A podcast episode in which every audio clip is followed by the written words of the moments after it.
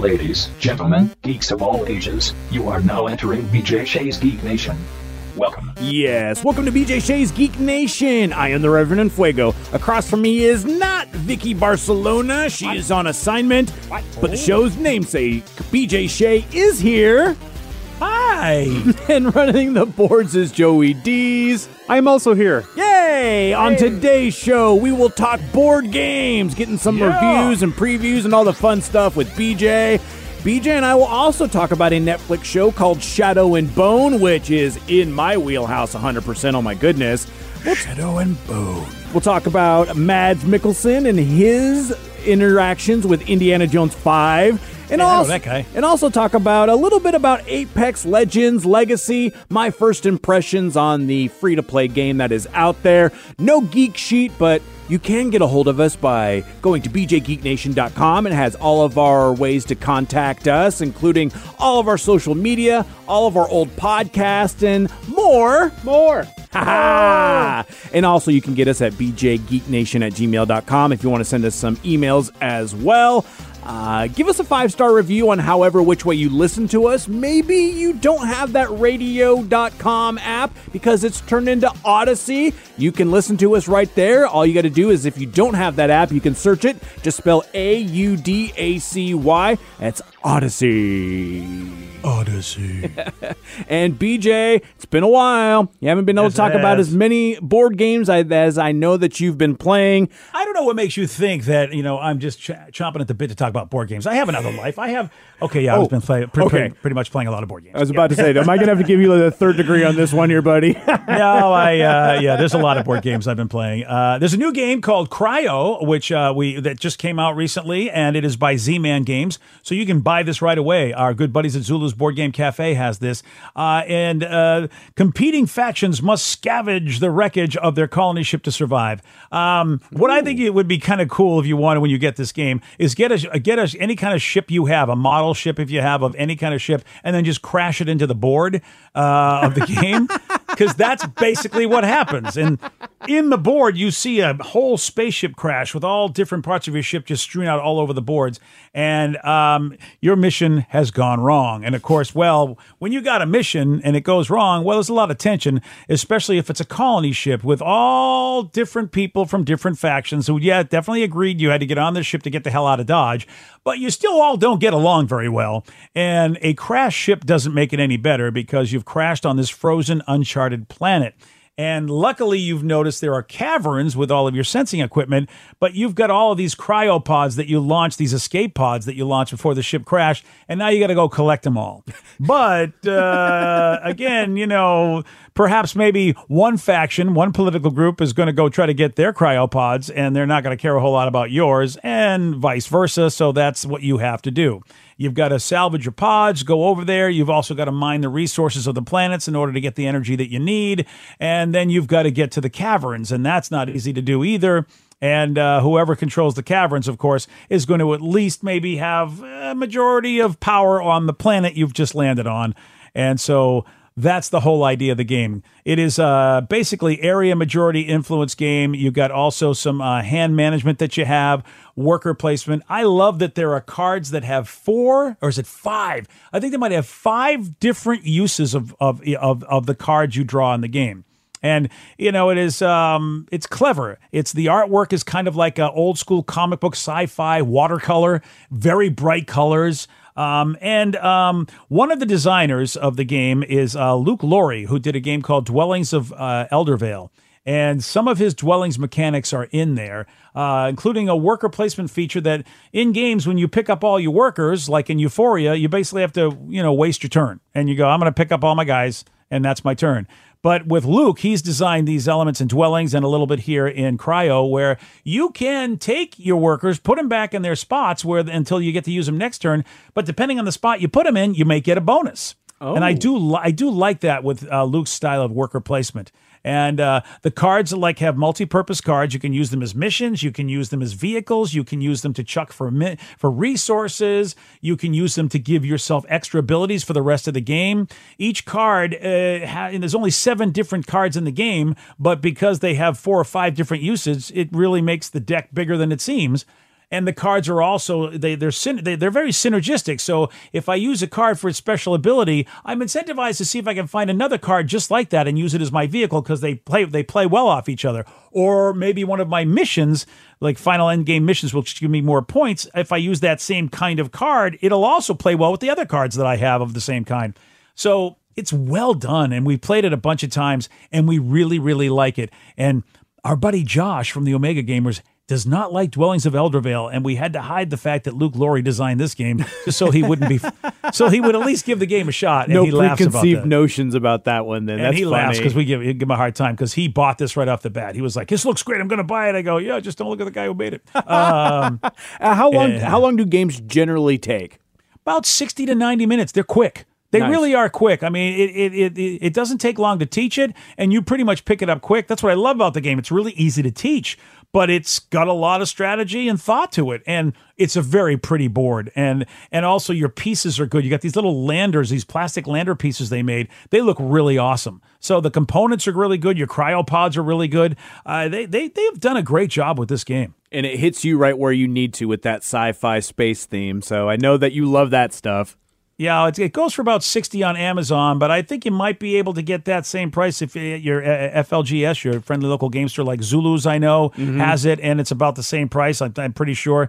So I like this game a lot. It's Cryo by Z-Man Games. Awesome. What else do you have for us? Well, another game that came out, and it's a very popular series, the Tiny Epic series. You might remember Tiny Epic Galaxies and Tiny Epic Western and Tiny Epic Quest and all that. And Scott Alms and the good folks at Gameland Games, they've got another one, Tiny Epic Pirates, just released. Yarr. And take to the high seas for fame and fortune. The one day Vicky's not here. I know. I thought this would be a game for her, and well, it's going to have to be a game for her. It's not a game for me. Oh, really? And I went all in. I bought the big play mat, which was kind of really oxymoronic. These games are meant to be tiny, and the play mat's huge. And so I'm like, well, I mean, the game doesn't need the play mat, except, you know, I'm a guy that, you know, likes to have everything that they offer. Of course, I buy everything they offer. Yeah, we played this the other day, and granted, you know, we were, I don't know if it was a fair play because we were interrupted a couple of times, but I still felt like, you know, I know what this game wants me to do. Do I really want to do this? It's kind of like a pick up and deliver game. You know, you got to get the booty, deliver the booty, then you got to go take your money that you get, and then you get your loot, and then you got to go basically bury it. And so it's the idea, whoever has the first three buried treasures wins the game. And I'm like, okay. All right. And you know, it's just okay. My problem with the Tiny Epic games though is that they really are tiny, including the iconography. And you know, when you're playing a game for the first time, depending upon when you're playing it, how tired you are, how late it is. I mean, you know, I was ready to tie the game, and I went to a spot to drop off my booty. Turns out I went to the wrong spot. They don't take your booty at that spot? They don't take my booty. You know, if you want to deliver rum, you got to deliver it to the rum spot. And if you want to deliver gunpowder, here's my problem. You know, gunpowder is gray, and it's a gray cube. And unfortunately, you know, with some of these spots, they have the spots with the icon that tells you, here's what we accept. Well, the gunpowder icon is brown, looking like gunpowder. The cube is gray, and the building tops are black. Crap. Whereas rum, it is a purple icon. The cube is purple, and the building tops are purple. The roofs are purple. So my brain goes to the gray place, which, oh, wait, the gray place is with the gray buildings. That's where you deliver the sugar. And, well, you know, that is a white cube, a cream-colored cube with gray building roofs. And no, Sugar Factory doesn't want gunpowder. Yeah, and so I heard rumors that sometimes these games are made so quickly that they don't get play tested. And this surely would have been something that I would have yelled about and said, look, not everybody's got great eyesight that plays your games. A lot of us older folks play your games. And frankly, you know, you cannot have multiple colors in the same spot when colors are so important to a game where, you know, you're looking at a board and you're trying to be, you know, you're trying not to tell everybody where you're going. So you're going to go, all right, I got a gray cube. I'm probably going to go over there. Maybe they think I'm going to go over there. And no wonder nobody bothered me because they knew I was going to the wrong spot, apparently. And you're just like, I'm being so sneaky. Don't worry about it. And everyone's like, what is BJ doing? That sucks. Yeah. Yeah. And really, the iconography is not that easy to see, even on where you're supposed to go. It's not great. And that's frustrating to me because, you know, in a game that requires so much time to do what you have to do, to basically have that beat me. I mean, I lost because of it. I lost because, well, the other guy dropped off his stuff, but I knew I'd be able to drop off my stuff. You get one more turn. And the trouble was that I needed more than one more turn since I went to the wrong spot. And that first playthrough, man, when you have a screw up like that, you really don't want to play the game again. And Rev, you remember that? Yeah. Oh, yeah. The first time you had that torch or whatever, and it didn't work the way you wanted it to. Oh yeah, I mean, it definitely happened with the Firefly game. Because we were playing it completely wrong, and then I was completely out of it. And then there was another one that we played that I have completely forgotten the name. I've purged it out of my brain. Oh, Thunderstone. Oh, there you go. Yeah, Thunderstone. That game, you hated the torch game. Yeah, and the thing was like I didn't get what was going on, but it completely turned me off from it. And if something like that happens, it's going to leave that sour taste in your mouth. And there's so many other games out there that if I don't have to worry about that, I don't have that not even a preconceived notion, just a notion at that point in time, I'll just play something else. And it kind of sounds like what happened to you, man. And BJ, I would assume you would just want to play one of the other Tiny Epic games then at that point. Or just another pirate game. I mean, I don't have any pirate games in my collection. And I thought, well, it's nice to have different games. And that's one of the reasons why I get certain games. So I thought, oh, this will be fun. Tiny Epic Pirates. It's a rondel-based game. I didn't mention that. And those can be so annoying, meaning that the way you take your actions is you go around a circle. And sometimes, all right, I took this action. Now I got to go all the way around the circle again to be able to take that action again. And it's, I'm not a big fan of rondel games anyway. But when you screw up, and that's one thing I know, one of our players who's a really good player, they basically got in a situation where they weren't able to mitigate the rondel because of what happened in the game, which is a thing that happens in the game. But then they're going, okay, here's my turn. I go do this. I can't do this because I don't have all what I need, but it's the next step in the rondel, and I have to go one at a time. And I think that's really just bad game design. You shouldn't have to waste 5 turns. That, I would rather something else be a punishment, like steal my money, do something. But to sit there turn after turn and not be able to do what you want because of something that happened in the game or somebody attacked you, I'm like, that's just bad game design. And again, it shows me that the game wasn't play tested, which, I don't think this game was play tested very well. And if it was, well, I just sit there and go, then why did I find this happen at the beginning? Like, why am I seeing this the first time I played through? And yeah. I used to be nicer. But, it's been 7 or 8 years that I've been playing games now and really have played thousands of games over that time. I'm now starting to see why certain reviewers are maybe not as nice as, I used to be. So, and look, Scott Alms hasn't paid me for anything, so I don't have to say nice things about it either. It is out. It's like, $30 or so. You can get it at all the places. And I know that Zulu's Board Game Cafe has it up in Bothell, Washington, and Amazon has it. It's not one of the better Tiny Epic games. And so I'm not going to play it again. I understand with all how that goes. And I mean, so many other games out there to deal with that. So yeah, good on you, man. Stand your ground. If it's not fun, don't do it. Now, there's a show that I know you've only watched the first episode, and I've managed to binge it because, A, it's only 8 episodes, and B, it's completely in my wheelhouse. It's Shadow and Bone, which... Oh, yes.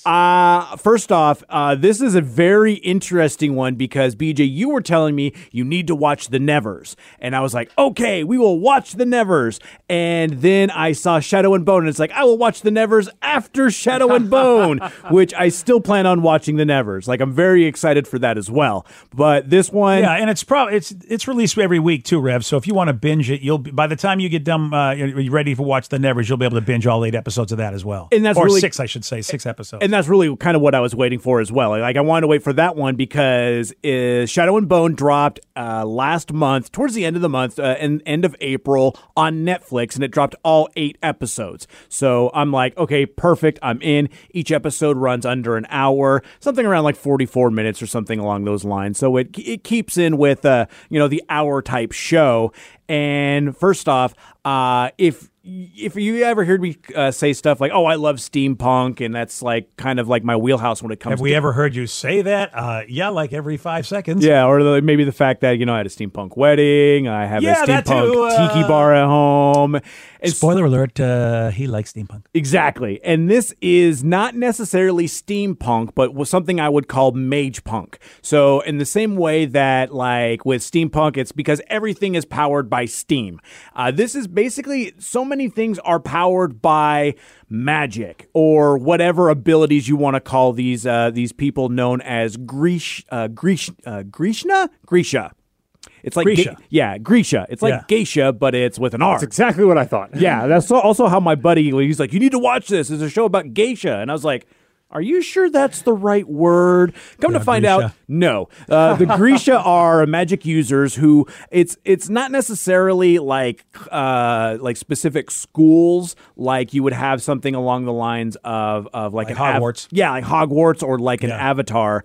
But they can control based on however they get their abilities, certain things. So most of the times it's elements. So like an Inferni can use fire. A Squalor can use air. So I get on it, wind squalls. So And as you go along with this story, you kind of find out it's a little more specific on certain things. There's one character who is known as a tailor because they essentially can restitch or change the color or do sorts of things to like makeup and clothing and hair.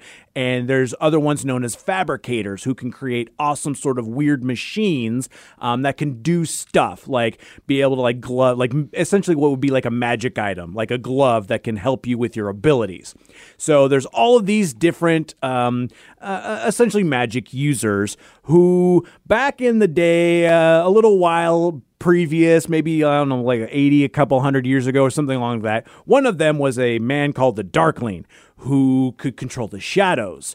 Well, he created this giant thing, maybe by accident, maybe on purpose, we don't know, but it was a huge divide that essentially was like a 30-mile long, super deep area of complete darkness known as the Fold.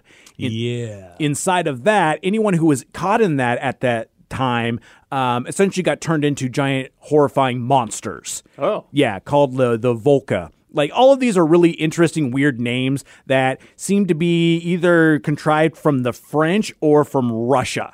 Like, there's a lot, like, and everyone's wearing, like, ushkas and, like, those big fuzzy hats. So it's like everything seems to have, like, this European, Eastern European feel when it comes down to it.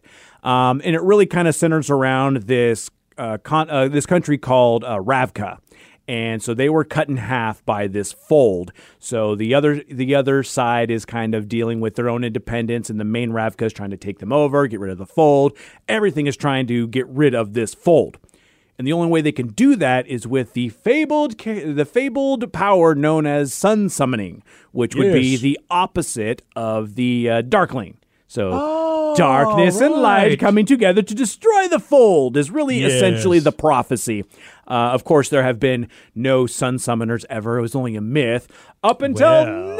Well, of course, this one character that we're following in the story who seems to be the protagonist, you figured, I mean, didn't take me much to figure like, okay, whatever's going to happen, this person will probably be the one to do it. Yes. And and so, I mean, I mean, I saw it coming a mile away. At least they in the first episode, they got that out of the way. It was like, you know, I was like, all right, well, we know that this, she's going to be the Neo of this story. Absolutely. And this is based off of a trilogy of books that came out, I think it started in, the first one, Shadow and Bone, came out in 2012.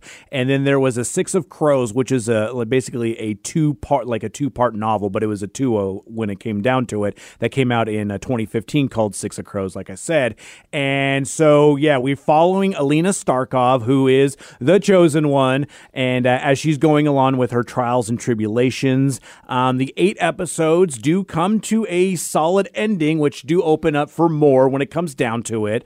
No spoilers when it comes with this, because maybe we'll get into it a little bit deeper, but I had a lot of fun with this, and I think it got me until episode 5 when I turned to my wife, because we've been watching it, having a great time, and I was like, this is a CW show. I got hooked on a CW show. Whoops. Because it's, young, beautiful people, and there's a lot of stuff that really revolves around their relationships. Yeah. And every pairing kind of needs to pair off and find their own, mate when it comes down to it. And so there's a lot of relationship stuff where I'm not being whatever, but at the same point, I'm like, okay, we'll see where this one goes, and if these people are gonna, it's like, are these people gonna hook up? Are these people gonna hook up? Because it's that kind of show. I had a vibe when I watched that first episode that this is very C-Dub. I'm happy you're watching this first. Because I think you're going to like The Nevers better because it is not a CW show. The characters are older, and the main character, who is also a female protagonist, is fantastic. And I'm so sad there's only 6 shows. I don't even know if it's going to be renewed. We're talking about The Nevers now. So I think you're going to be very happy. If you like Shadow and Bone, my gosh, I'll be so surprised if you don't like The Nevers. Yeah, it's funny, Rev. I had the same exact reaction when I watched the Shannara Chronicles, and I was like 2 episodes in, I'm like, oh no, this is a CW fantasy show. What's going on? And that was the whole same thing. I was like, oh man, they're talking about relationships. And it's like this side character. Why is this side character talking about relationships? Oh crap! But you know what? It doesn't take away from the story. Everything is fine. There's still, really focusing on what is making it. And these 8 episodes, obviously, they're talking about getting the power and powering up this character who's just discovering her powers. So you get a really good, solid story when it comes around to it. A lot of the side characters are absolutely fantastic. There's a character, I don't know if you've met him yet in the first episode, named Jesper, who is a sharpshooter, who is one of the coolest characters in the entire series. Him and the guy that he runs with, I think his name, I can't remember his name. Oh, I think I know who you're talking about. Yes, Jesper was the one that was just about to take in the first episode, he basically was about to take a big payoff, and his boss said, "What are you doing? Yeah, are you supposed to be working?" Yeah, his boss is like one of the 2 rival casino guys. Yeah, Kaz. Yeah. And Kaz, that's it. Kaz, yeah, Jesper, is, yeah, Kaz, yeah, Jesper's great. Yeah, Kaz, Jesper, and then the third in their group, Inej. That little trio of ne'er-do-wells are probably my favorite characters because they're kind of anti-heroes, not on the good side, but have that chance to kind of have that heart of gold sort of thing when it comes down to it. And it's like there will be characters that you are like, yeah, I like this one specifically. And the best way that I kind of put this out there is if you've seen Avatar: The Last Airbender, this is kind of like a live action Avatar. Yeah, maybe you made a post about that somewhere, and I was like watching it. So I saw your post before I watched the first episode, and then as soon as I saw people demonstrating elemental powers, I'm like, oh, well, you know what? Maybe someone's going to finally do a good Avatar something. And that this is really kind of that when it comes down to it, because again, when you're looking at Avatar or its sequel, Legend of Korra, it's almost in a steampunky type setting. And so they've really taken that with Shadow and Bone, and it's the same sort of Victorian era garb mixed with some magic. It's a lot of fun. And there's always that rule. If there's great CGI and incredible costumes and sets and that stuff, it's worth watching in general. Yeah. Yeah. It's very Games of Thrones-y when it comes down to it. And, but I'm here all for it. I hope they get more of it. Right now, the first 8 episodes are out on Netflix. I hope they're gonna get another season or 2, depending on how they need to work out those stories, but I really do like it. Yeah, we'll have to look that up. I'm hoping for the same thing for The Nevers because there's only 2 more episodes left of this season. Yeah, I'm stoked for that too. Laura Donnelly plays the female lead, the protagonist of the show, and she is fantastic. She's like, I don't know if I've ever seen Laura do anything before, but she's one of my new favorite actors because she's just so good in this role, so good. Nice, and she has some great scenes with Pip Torrens. We know him from Preacher, and boy, the 2 of them when they share a screen, the tension because they're basically rivals, and like they want to kill each other pretty much. And man, oh man. There's some good stuff, so I'm looking for, and I think that might even be more steampunky than magepunky, at least in my opinion. When you see it, we'll see. I mean, you might think it's magepunky as well because there is definitely some some magical stuff that go on in that show, but based on more maybe like a mutation-y thing, almost like a mutant thing, than more of a like a mystical thing. I don't know. I'm very excited for that one as well. I'm going to get into that. Moving on from that, I didn't know if you knew, but Mads Mikkelsen will be in Indiana Jones 5. And he did. All right. And he did give the script his seal of approval. He was discussing his. Wow. Yeah, I know, right? I just kind of figure he might be playing a German or something along those lines. I just can't believe that they're doing it again with Harrison Ford. I mean, I want to be on board. I guess I'll be on board when it comes out. Mads Mikkelsen seems like one of those guys who isn't necessarily going to be out there, you know, touting how good a script is unless it actually is very good. And he did talk with Collider, noting, "I'm very, very excited about it. I rewatched Raiders of the Lost Ark the other day. It is so well done and so charming and such great story. Telling. So yes, it's a great honor to be part of the franchise that I grew up with. I'm in a lucky position where they let me read the script before, and yes, it was everything I wished to be. It was just that great." So I'm really hoping it's not Kingdom of the Crystal Skull bad. Please, no. Just don't be like that. Well, it's hard because it's an action movie. That's what it's supposed to be. Mm-hmm. And the dude that's the star of the action is 102 years old. And so how do you still make it action-y? Star Trek Picard had this same issue, is that, not that Star Trek was a super action show, but no doubt about it, they've got more action in Star Trek Picard than even maybe Enterprise. I mean, or I should say Next Gen. Though, I mean, Next Gen had a good amount of action as well. But what do you do when the main character can't really do a lot of stuff anymore because he's old? Because, Patrick Stewart's old as well. He and Harrison Ford, very similar in age. I thought they did a good job with Picard as they introduced people from his history who ended up like they made us like him because they knew him. And so they showed us some flashback stuff. They gave us some backstory. If they do that, then maybe we'll be okay with seeing like screen time on the non-Indiana people who are getting all the action. Because if it's not an action movie, I don't know what it's going to do. And if it's an action movie the way they did Skull, oh, God. I mean, it's a challenge for them because he's not Mr. Runaround Guy anymore. I like what they did in Star Wars, honestly. I know people didn't like the three new characters that well. A lot of people didn't like them. But I thought that the Force Awakens was really cool, blending the old with the new. I think, I thought that they did a good job. It's just, so a jury is out, I guess. Unfortunately, they had their chance, and they people didn't like it. And the details are pretty scarce when it comes down to it, but Phoebe Waller-Bridge will be in the movie as well. Oh, all right, I'm in. And I know you would be, that's why I said that. I didn't know Phoebe was in this, forget about it. And director James Mangold has hinted that it will take place in the 60s, which would make sense because, yes, Harrison Ford is very old, and you need to kind of age the character along appropriately. Oh, so, that'll be fun to see, 60s type of stuff going on. Cold War stuff, I could imagine. Yeah. So we'll have to see where we go with all of that.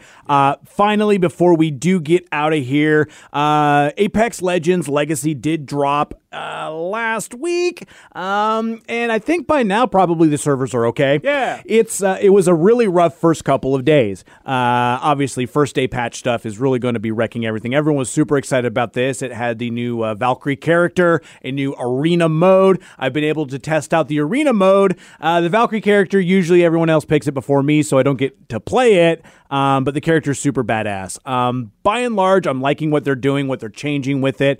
And I'm just going to say right now, guys, give it a little patience when it comes down to trying to play any game on the first couple of days.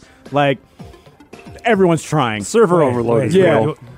You want me to have patience? What? You have to have patience because, you have no choice. Because there are many times when they were like, there are no servers available because they don't exist, unfortunately. And I said I'm out. Yeah. So I did get some chances to play on it. If you do see me on it, go ahead and group me up with that because it's cross-play. Just add Rev Enfuego and you can play with me and have some fun with that. And once we get into a deeper dive, maybe I'll talk a little bit more about it. But until next time, guys, stay nerdy.